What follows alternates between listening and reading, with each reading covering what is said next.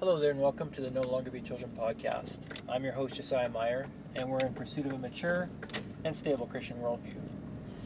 And uh, today, as you can tell, I'm driving, and uh, so we started this podcast before I started moving.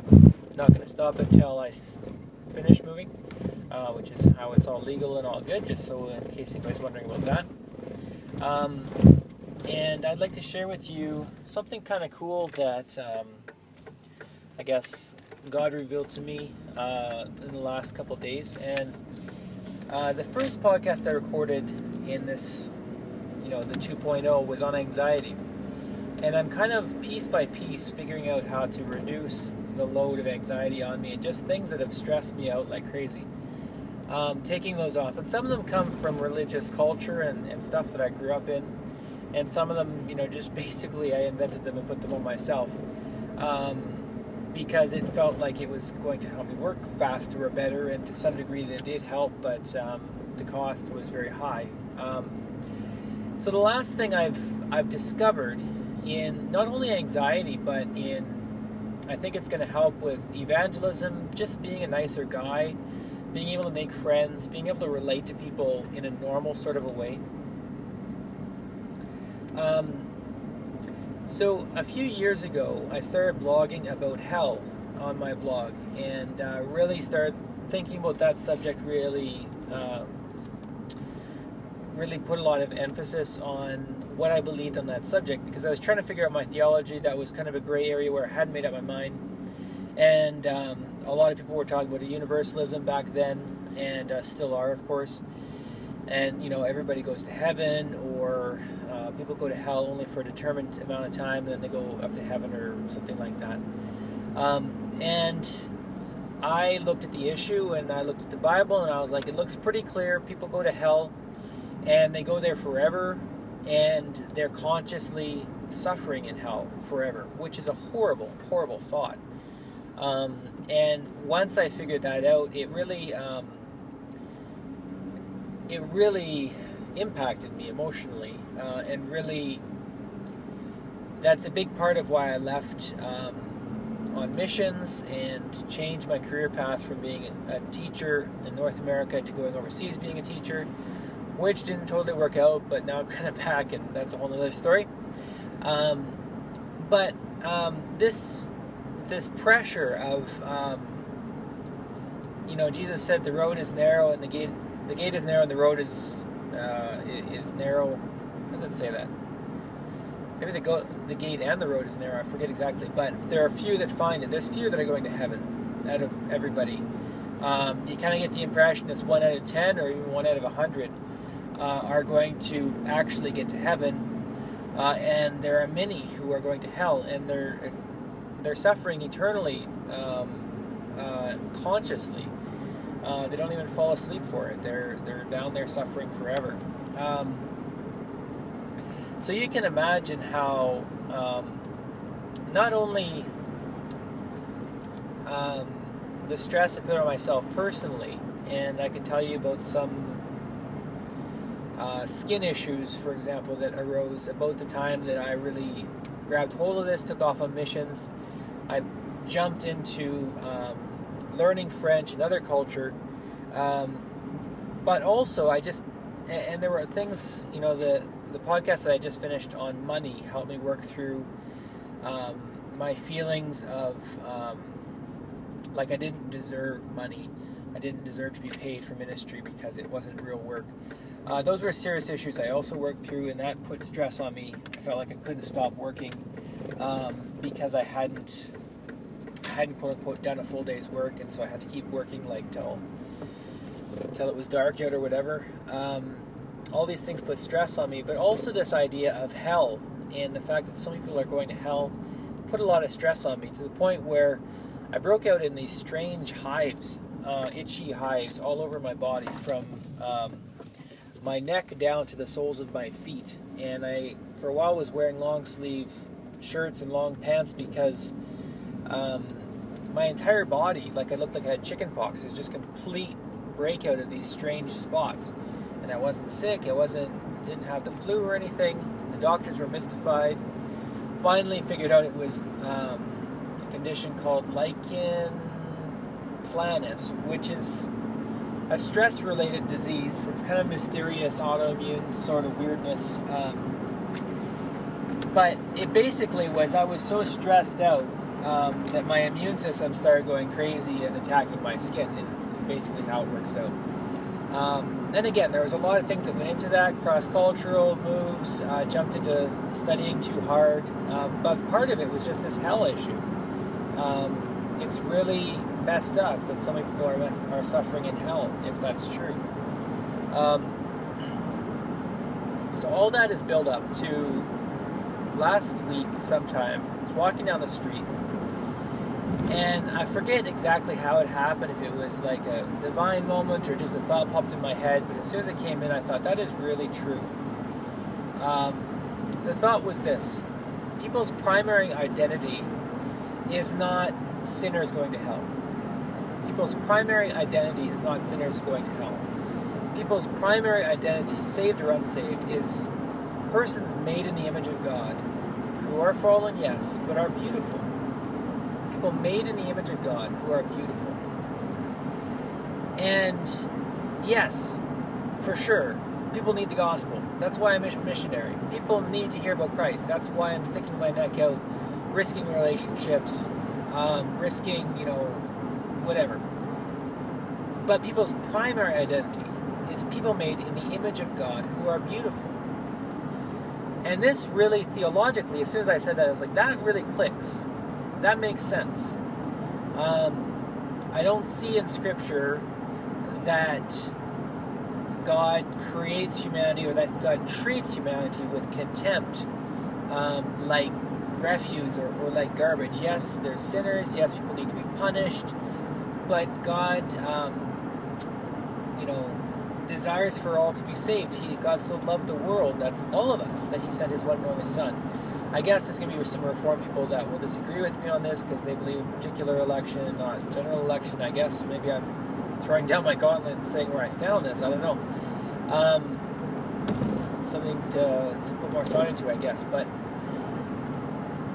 it just theologically seems to make sense to me at this moment. And um, pragmatically, it seems to just right away lift a huge load off my back because it's not ultimately up to me who goes to heaven, who goes to hell. Uh, that's God who judges. And there's certain things that Jesus said about um, the first shall be last, the last shall be first. If you've done this to the least of these, you've done it to me. Um, there's things that Jesus has said about, um, well, Lazarus, you know, the poor man that goes to heaven there's no mention of faith, there's no mention of repentance. He was just poor, and God had mercy on him, let him go to heaven. Um, you know, maybe there's people getting into heaven that my theology, you know, says they shouldn't be there, and God's like, you know what, I want you to go to heaven because you've had a rough life. Um, you know, hopefully, yeah. The, the point of this is to say it's God who judges, it's God who figures out who goes to heaven, who goes to hell. My job is to look at people and say, God loves you and to see the beauty in the person and to look at that person and say there is an aspect of the image of God that you manifest that nobody else in the world manifests. Um, I just had my first Bible study on campus today, and um, there's an agnostic seeker who is engaged to a um, Orthodox guy from somewhere in the Middle East, I forget where, who is I think she said an atheist or not practicing, not sure. But she's been coming, she came all last year, a lot of last year, and she asked a lot of questions. She's into it, examining Islam, examining Christianity, really into Buddhism, kind of one of those confused sort of people. Uh, but in very fascinated by Jesus as well. And uh, we had these pictures out on the table, this kind of group discussion exercise, and you're supposed to pick two pictures. One represents your image of God, one represents your image of you and uh, we all picked up different pictures and, and that's kind of a way to break the ice and talk about ourselves and our, our views of god and stuff like that. And uh, she for herself she picked a flower because she was going to talk about how um, she feels like she's blossoming in this season of life. And she said and, I, I chose this flower because and she kind of paused for a second and i said because you're beautiful. And um, there's, I mean, nothing sexual. There was nothing inappropriate about that. I have a relationship with her, and it's very, like, I, I knew that was appropriate to say that. Um, I, am very conscious and very careful of those sorts of lines, but at this particular moment, I just felt it was from God and it was right to say, and I said it. And uh, she was really touched by that. Um, she's like, wow, like, kind of blushing here, like, okay. And she's kind of off her game for a second, then she got back, to, back into it. Was like, no, well, actually, I picked this because I feel like I'm blooming in this season of life. But I felt like, you know, that was God that needed in this moment to speak through me to this woman to say, You are beautiful. And God made her beautiful because she is made in the image of God. And male and female are made in the image of God. There's there's an aspect of God that's demonstrated in masculinity. There's an aspect of God that's demonstrated in femininity. And I believe this is my own personal opinion that I think probably others would agree with. if I would study more on the t- subject, I'm sure there's people that agree with this. That every person has some aspect of the image of God because we're all unique. Some aspect of the image of God that only they manifest and only they express. And and if that person didn't exist, there'd be an aspect of the image of God that would never we would never know and so, why does this matter? Because it's so much easier to love somebody when I look at them, and the first thing I think about is this person is made in the image of God, and they're beautiful. And um, I sure pray to God that they are reconciled with God, that they find peace, that they find Jesus. I pray for that. I hope for that. I long for that. I fight for that. But the first thing I think about when I see somebody is not oh no, this person's going to hell. They're going to suffer. They're under the wrath of God. God's angry at them. God wants to destroy them. God's, you know, so wrathful against their sin.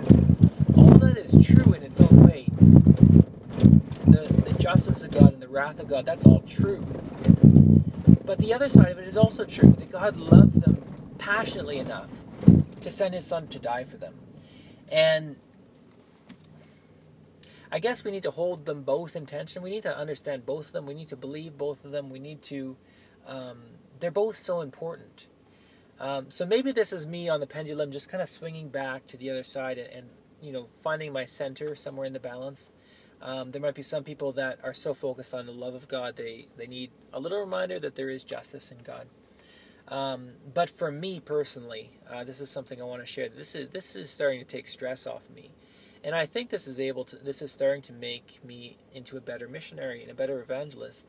Uh, when I was in high school, um, somebody was sharing the gospel very actively with, and we had a lot of different, you know, interactions in the hallway and outside of classes. And she said to me one time, "It really bothers me that you think I'm going to hell." And uh, at the time, that didn't really, I didn't know what she meant. And now, in hindsight, ignore that. Um, in hindsight, I'm not running out of gas. My gas gauge is just broken. In hindsight, I realized that would bother me um, if if somebody felt that about me. If somebody looked at me and that's the first and the only thing that they thought of is that I'm destined for the gas chambers or I'm destined for hell. I'm destined to to burn eternally.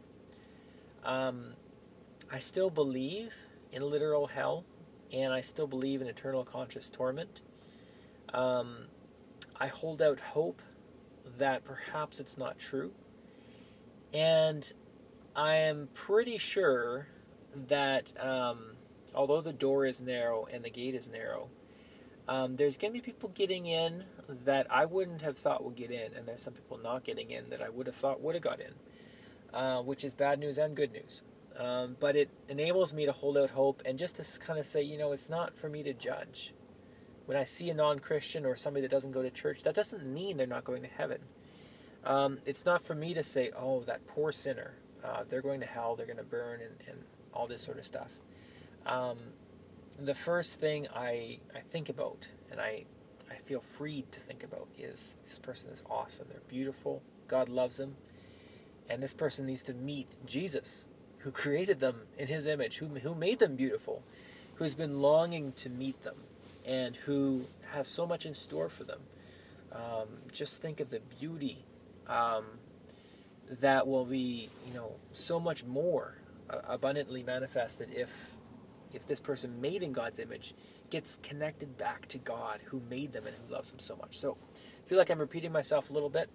I'm uh, I'm idling in front of my house here, but um, very different flavor when I'm driving. Kind of thinking on the spot, and uh, can't pause it to really collect my thoughts and be like laser precise about what I'm going to say. But uh, hopefully, it's it's helpful in its own way, and um, I hope that these thoughts are helpful to somebody out there. And Lord, I just thank you for the ministry that I'm doing here on the campus and people I get to rub shoulders with. And I just pray that uh, you would enable me more and more to share the love of Christ and um, to see the beauty that you see in people and the value that you see. In Jesus' name, amen.